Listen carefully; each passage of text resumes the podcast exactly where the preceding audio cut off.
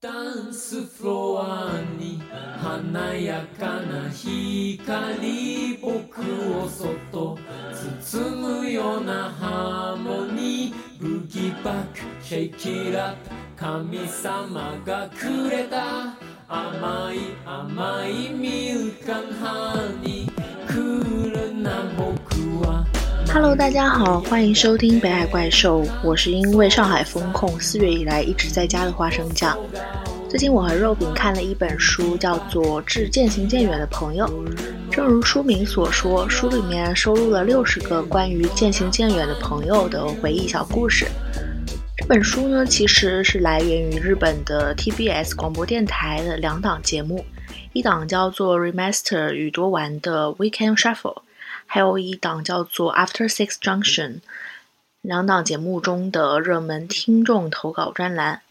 这个企划其实一开始是在二零一六年的四月提出的，在日本的毕业季前，电台的阅读例会上，有人提出了一个想法，叫做那些渐行渐远的朋友，嗯，又叫做前任朋友。前任朋友的意思呢，其实指的就是原来关系很亲密，但是后来逐渐疏远的朋友。最开始这是一个针对毕业季推出的栏目，因为毕业季就会有很多关于学校的这些分别或者是说疏远的朋友的故事。主持人的初衷是希望听众能以一种轻松愉快的态度来聊一聊童年或者少年时期和朋友之间的所谓黑历史。不过，随着后来的听众来信越来越多，嗯，大家就会发现，其实很多当事人对于前任朋友的情感，往往是难以释怀，或者是遗憾、愧疚、后悔的。就像这本书的前言所说，从这个话题本身的性质来看，往往没有合适的情感宣泄口可以吐露真情，处于一种心中挂念又但又无处诉说的状态。我相信，其实每个人都有几个这样的前任朋友吧。比如说，小时候一起追逐打闹，但是后来因为搬了家就断联了的玩伴；那些小学、初中、高中已经很久没有讲过话的老同学；还有因为第三个人的出现，或者是因为小团体的内部孤立而逐渐产生距离、暗生嫌隙的朋友。你现在还有他的联系方式吗？你还知道他的近况吗？当你想起他们的时候，会是怎么样的心情呢？正好最近因为疫情，有几个就是很久没有联系的老朋友也和我搭上了线，来询问我最近的情况。所以，我和肉饼就想趁着这个机会，针对渐行渐远的朋友这个话题，好好的聊一聊。那么，欢迎大家收听吧。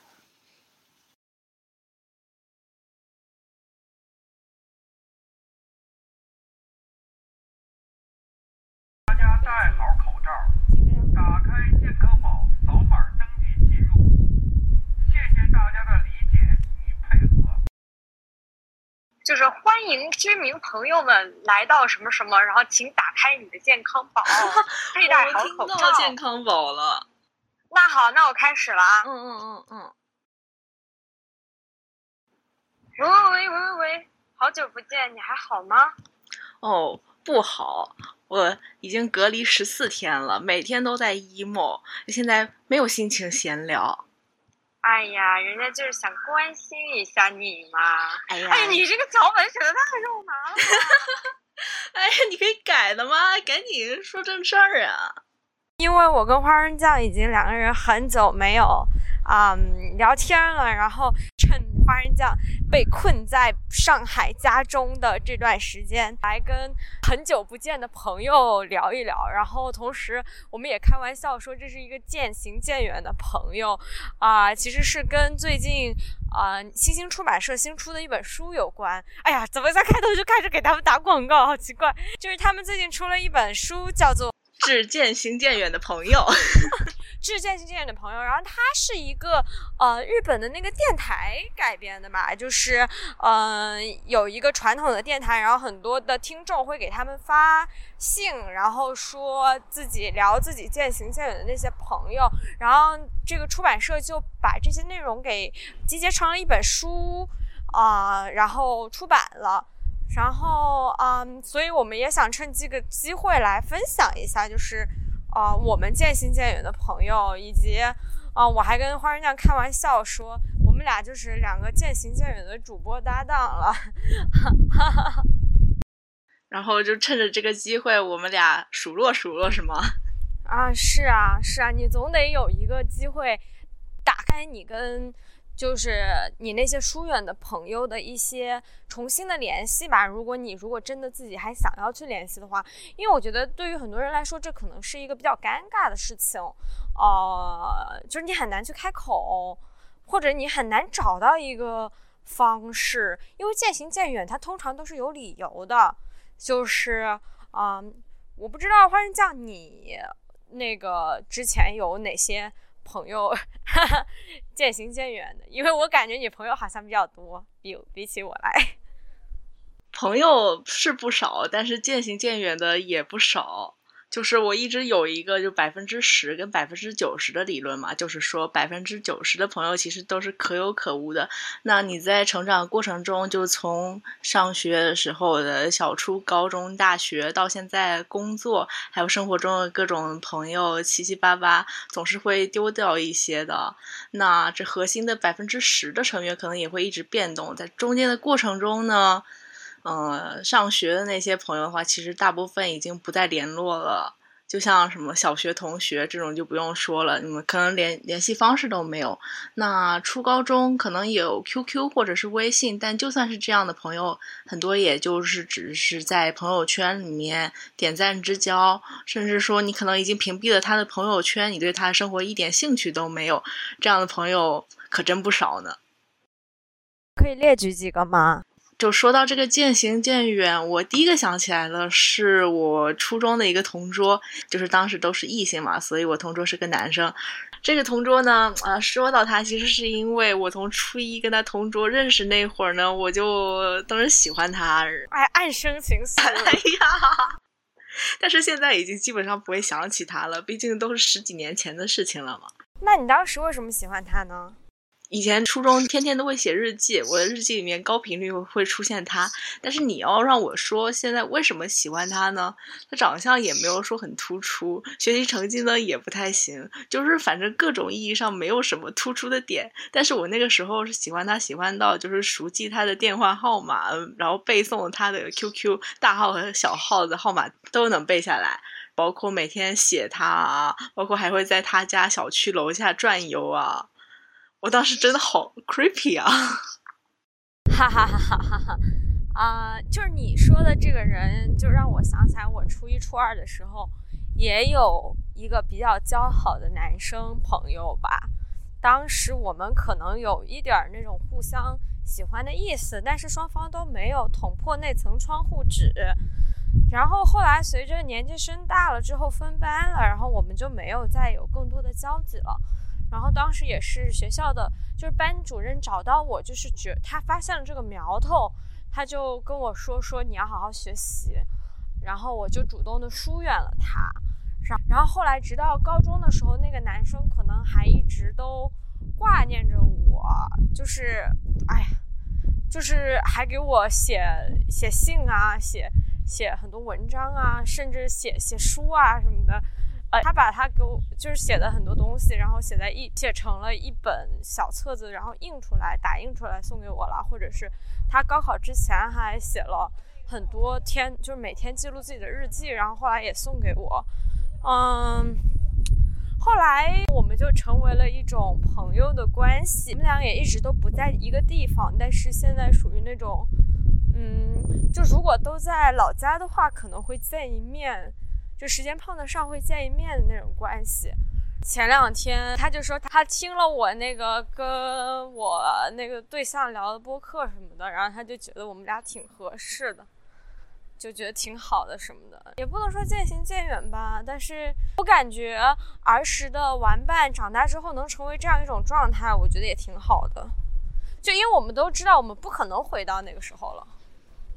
嗯，就，我说回刚才我说的那个朋友，其实也不能算是朋友吧。初中三年是一种，就是我单恋他，但是他对我爱答不理的这么一个状态。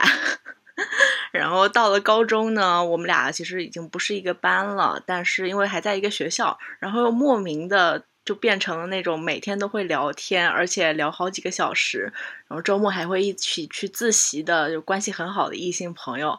那时候呢，其实我们也就是各自可能会就是喜欢上别的自己班的男女生啊，然后两个人之间也就是那种纯纯的友谊。就是对外都宣称说啊，我跟莎莎出去玩，但是我跟他不可能的哦。然后就这样子又过去了三年，然后上大学我去了北京，嗯，他去了南京一个学校，我们俩就是也没有说大学几年之间去对方的城市见面啊这种，因为关系没有到那个层级吧。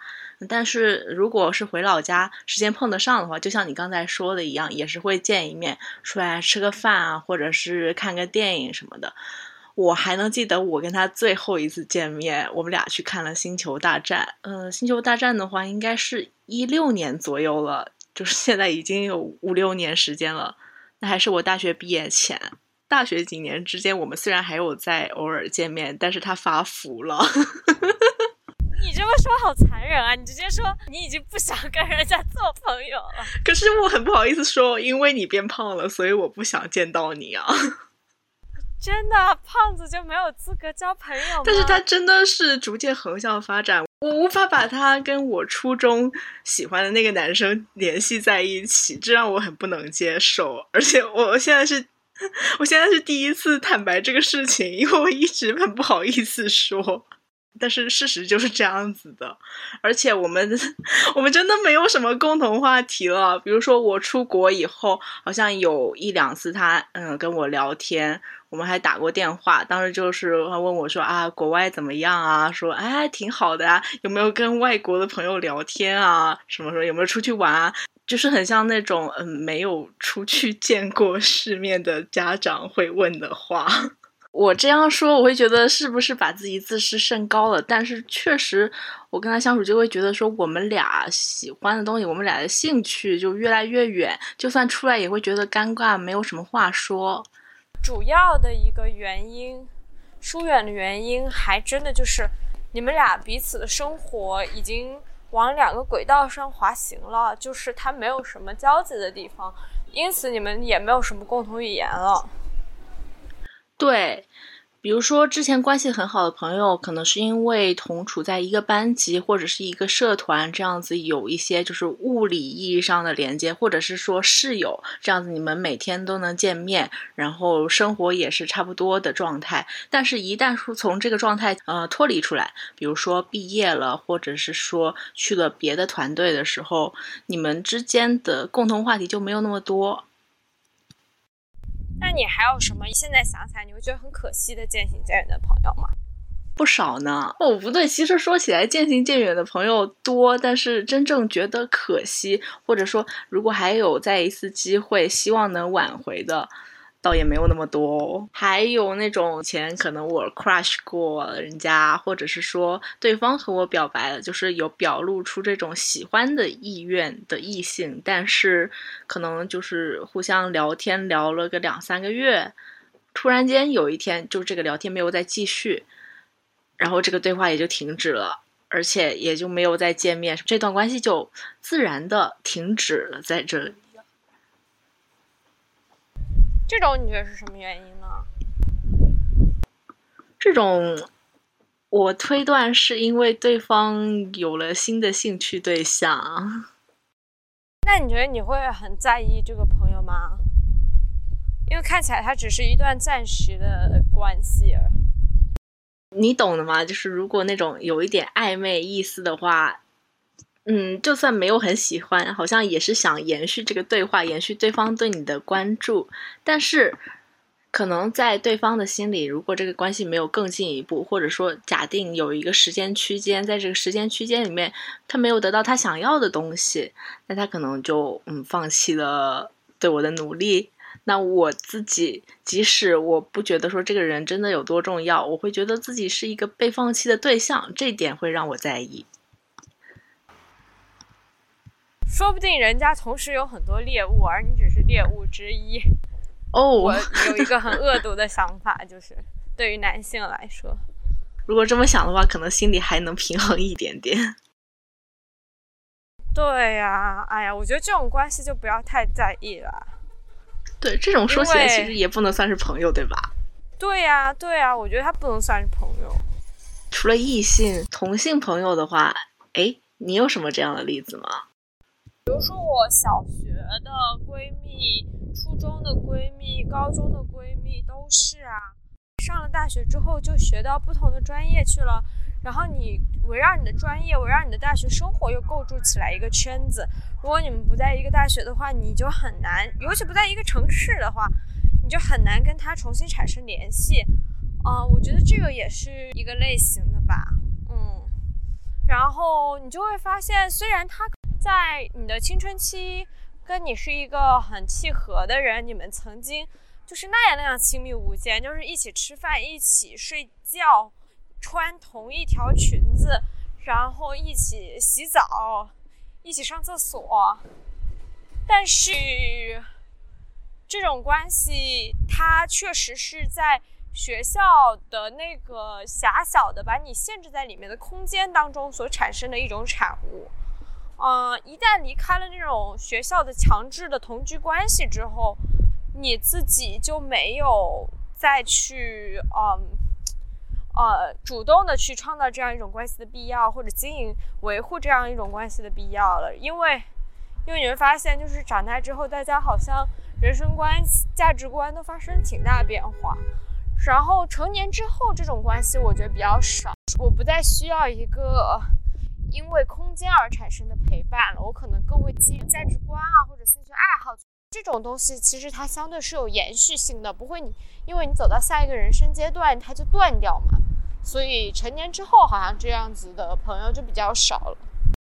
嗯我觉得就是从一个物理的地方离开是很重要的因素，就特别是对于我们这种没有就是没有留在本地上大学，就大学去了外地的，那基本上跟小初高中的朋友都是做了一个物理上的切割。可能一开始大家还会去彼此的城市玩，但是随着时间的推移的话，嗯，这个交流就会变得越来越少，然后大家最后就是成为在社交网络上啊，或者是在朋友圈上相见的人了。对，那你过年的时候会去参加那些同学会吗？不会，我从来没有去过同学聚会。为什么？你在逃避什么？高中的时候还会去初中的聚会，因为这个还比较方便嘛，在同一个城市，大家时间也比较好凑，就是寒暑假的事情。但是上大学以后的同学聚会，我应该没有再去过了。一个是我回家的时间就这么多，我不想匀给别人，匀给就是跟我不太熟悉，我见面只能说一些场面话，我觉得有点尴尬。因为我跟我的初高中同学的话，其实就是没有说很玩得来的吧。嗯，初中有几个，但是我们会自己出来聚会。然后我也没有成绩好到说能给老师、能给学校争光，所以回去的意义也没有很大吧。我去年年底的时候，终于参加了一次多年没有参加的高中同学会。然后，因为我们初高中其实同同一个班级，基本上这同学差不多，所以说，嗯、我去年过年同学会的时候，我才知道，就是我高中的那个闺蜜，她和她大一军训的时候就在一起的那个男朋友要结婚了。然后当时她手上戴的那个大钻戒，就亮瞎 全场的眼睛。然后我就会想说，哦，虽然我和他曾经是这么亲密的关系，但是我竟然是在这样一个场合，就在这样一个公共的场合，就好好像是很后面才知道这个消息的。当时也会觉得有一点失落，但是其实我自己也觉得没什么，就已经在心里很坦然接受这个事情了吧。嗯，说起来就结婚啊、婚礼啊这种事情，好像也是一个很容易跟就是这种渐行渐远的朋友产生连接的事件。就比如说，你去参加了你初中同学的婚礼，或者是说你在朋友圈里面看到某某人发了婚纱照，说自己要结婚了。我就有一天突然间收到了很多很多年没有联系的高中同学的结婚请柬。你去了吗？我没有，因为在老家办的，但是我当时上班肯定也回不去，然后我还给包了一个红包。啊，你包了红包，那他应该没收吧？他收了，而且不是那种关系很亲密的朋友，可能就是高中的时候有有几次一起玩，然后我也不知道他为什么要给我发这个请柬。为什么要给他发红包？你又不去？因为我有点不好意思，而且还是我的两个高中同学结婚了，我觉得说要不就是给点面子吧，我就包了一个红包。我觉得对，就是我我发现就是那本书里其实讲到的很多有一些案例也是，就是说哦是在婚礼呀才开始重新联系。我觉得我们的年纪可能还稍微偏小一点，就是我们现在二十五六。这个年纪可能结婚的人还比较少吧，就是真正身边的朋友。对的，可能在我老家那边已经结婚的人会多一些，但是如果是在上海的话，我周围很多朋友其实是单身，那更不用说结婚了，离结婚还很遥远。那你觉得你在上海有什么就是朋友可能刚开始比较好的就不联系了吗？嗯，在上海吗？让我想想，也没有说疏远，完全不联系。但是大家可能就是维持着一个朋友圈点赞的关系，只不过不直接聊天。这个朋友一开始是我的豆瓣友邻，所以我们在网络上的关系就是比较密切的网友。后来来了上海的话，也会经常一起出门或者是看演出，因为我们当时都是 live house 爱好者，那时候的演出场次也比较多，所以比较能够撞见的概率比较大，所以线下见面联系的机会也很多。到后来呢，就疫情了。其实也不只是疫情的原因，疫情只是切断了一部分就是我们在线下见面的渠道，但是也有一部分原因是我们的兴趣爱好可能发生了转移，比如说大家没有那么高频的上豆瓣，在豆瓣上 share 自己的动态，而是更多的精力投身到了工作中或者是现实生活中，还有就是本身对看演出、对听音乐这个事情的兴趣也没有那么高了，所以我觉得是一。个就是本来以基于共鸣的事物作为成为了好朋友，但是后来因为这个共鸣的东西连接可能稍微减弱了，所以大家联系的频率也降低了。再加上我那个朋友有了男朋友，我有一个观察，其实是有很多就是在都市生活中进入了稳定关系的朋友，不管是男生和女生，他们跟其他朋友。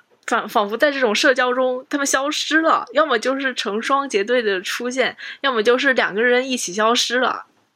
这个是一个自然的事情，也是很无奈的事情。对，对于你来说可能是很无奈的事情。我自己也是这样子的呀，就是你如果进入到一定稳定关系当中，你肯定你的绝大部分时间你是要留给另一半的呀，你肯定不可能说你还天天像一个 social butterfly 一样在外面飞呀。很多社交的需求是为了那个交朋友嘛。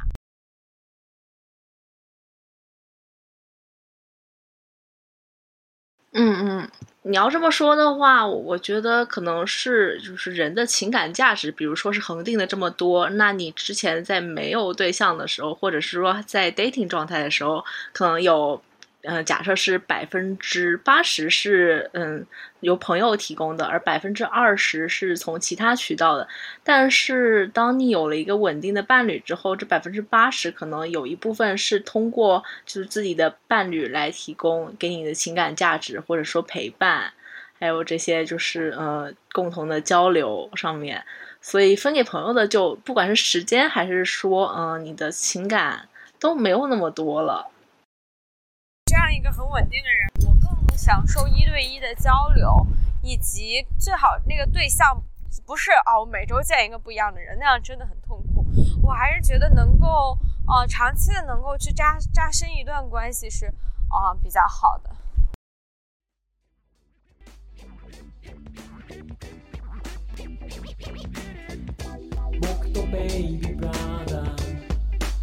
在《致渐行渐远的朋友》这本书里，大部分故事的结局呢，其实往往是讲述者和自己的朋友就此失散在了人生的长河之中，也不会再联系。但是接下来我要分享的这篇内容叫做《重逢是一曲今夜是 Boogie Back》，其实是书里少有的两人不仅重逢了，而且关系还能和好如初的故事。正在播放的这首歌就是故事里提到的歌曲，叫做《Konya wa Boogie Back》。这首歌其实是日本九十年代的涩谷系名曲，也是故事中的一个重要线索。故事的讲述者呢，在初中的时候有个好朋友叫 J，每天他们会一起上下学，甚至还一起第一次欣赏了 AV。当时他们都很喜欢日本的一个 hip hop 组合，叫做呃 Stradarpa，我不太确定是不是这么念。然后他们经常会在放学以后一起走到河边的空地，两个人对唱这个组合的 rap。有一年的暑假呢，这位讲述者在听了 Stradarpa 的新歌以后，备受震撼。他想要和往常一样跟 J 一起学会唱这段 rap，但是没有想到，一个暑假没有见面，开学的时候，J 已经加入了当地的小混混。不仅在造型上判若两人，还在朋友邀请他一起唱歌的时候，非常冷漠地拒绝了他，说我已经对这些东西不感兴趣了。听到这的话以后呢，嗯，我们这位主人公觉得自己受到了朋友的背叛，在这之后，两人的关系也就完全疏远了。嗯，他也不知道 J 在哪里，过得怎么样。但是没有想到这个故事还有后续。老朋友 J，嗯，很多年以后，这个 J 突然间入职了故事中的，嗯，这个 J 突然入职了这位讲述者所在的公司，两个人就这么又重逢了。一开始的氛围还是有点尴尬，也不知道要和对方说什么。但是后来在部门给 J 开的欢迎会上，他们在 KTV 唱歌，KTV 又响起了他们曾经合唱过的这首《今夜是 Boogie Back》。J 把话筒递了过来，说：“一起唱吧。”他们俩合唱的时候，rap 的部分还是像初中的时候一样，配合的天衣无缝。在唱完以后呢，两个人就好像回到了初中时代一样。所有的隔阂和尴尬都烟消云散，关系仿佛又回到了初中的那一年。嗯，希望两个人可以像初中的时候一样，成为亲密无间的好朋友吧。所以呢，其实大家也不用担心，嗯，既然多年以前的音乐会被复刻，人与人之间往后也许还会有交集。没有什么故事是永远的画上句号的，人生可是很长的呢。看完这个故事的我，也开始思考：正值最近上海疫情严重，人和人之间如果要重新联系，往往是需要一个契机的。那这一次疫情会不会成为一个我和前任朋友们重练的契机呢？我没有主动联系朋友，但是有好几个朋友主动联系了我。哦，真的吗？就是来关心一下你的情况。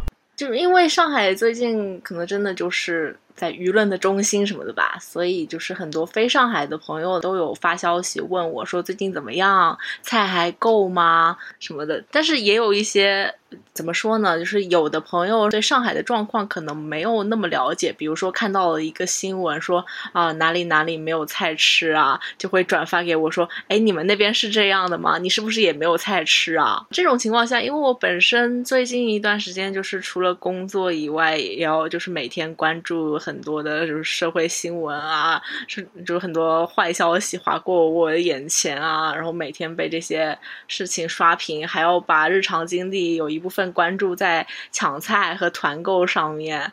在回复这些消息的时候，其实是会觉得有一点点负担的。虽然大家知道大家本意是好的，然后也有点感激，说呃，在这种事情发生的时候，大家还会来关心我。就是我没有去主动联系一些朋友的原因，也是觉得说我的精力已经就是在处理日常事务已经很疲惫了的情况下，我不想再增加自己的这种社交负担了。明白。那你有一些朋友来联系你，有觉得让你感到比较温暖的吗？我的一个基友，就是日常可能是网友交流啦，也没有很经常的聊天，但是他有来问我说最近怎么样，还给我转发了一个之前 CBVV 发的三年以前的花火大会的视频，那是疫情以前的事情。然后我打开，真正的得到了治愈，因为我看到呃世界还是和平美好，大家还能不戴口罩的在街上走，然后也不会担心说两个人的距离过密会有感染的风险，还可以出国看花火。甚至还有吐司可以吃，我现在已经半个月没有吃吐司了。哦，你很想吃吐司是吗？对。作为一个天天吃吐司的人，我不知道怎么把我家的吐司拿给你呢。没有关系，你可以分享给我一些你日常的，就是做菜的东西，让我治愈治愈吧。就是在现在这种时候，我觉得。嗯，不用直接问我过得怎么样，但是如果有一些方式可以让我 get 到的话，也是很好的。比如说什么？嗯，表扬表扬我。哦，花生酱，你真棒。嗯，我说回来吧。嗯，说回来吧。物理上的距离，或者是说可能心理上之间发生了一些事情，让两个人有一些疏远的话。可能日后要重新建立连接是有点困难的，但是如果有一个契机，就是像疫情这种情况的时候，大家又重新就是建立了联系，也不错。就是对我来说，嗯，也不错，但不会强求，就是顺其自然吧。明白。我现在也是觉得，就是勉强的跟以前的那些朋友去联系。你感觉到你们都努力了，但是就是也没有必要，或者说也没有达到很好的效果吧。我觉得人与人之间的关系是一个很微妙的，嗯，就是大家都彼此安好了，然后我觉得过去的回忆就好好的封装在那里，然后等到以后老了，偶然拿出来咀嚼一下，就觉得哦，当时还挺好的。我觉得这个就够了，对我来说。就像我看这本书的时候，它不是一个这种电台节目嘛，所以很多人其实在这里寄出这个听众来信的时候，其实也没有说一定要让这个故事被对方听到，可能只是想要诉说一下自己的心情，或者是说，呃，觉得这个回忆还不错，想要分享给大家。但是如果，呃，如果意外被对方听到，那其实还不错呢。就比如说有几个故事的话，后续就是这个渐行渐远的朋友本人真的听到了这个节目，并且和这个呃投稿人，比如说发短信，有了一些新的联系，说，哎，是不是你发的啊？嗯，你最近过得怎么样啊？有何不可呢？对对对，那要不我们也在这儿征集一下，就如果你也有什么有关渐行渐远的朋友。就是音频发到我们的邮箱，或者是啊，在以留言区留言吧，说不定我们可以把你的 故事给散播出去。对，希望你的故事可以被你的前任朋友听到，当然也不要觉得尴尬，就大胆的分享出自己的心意吧。old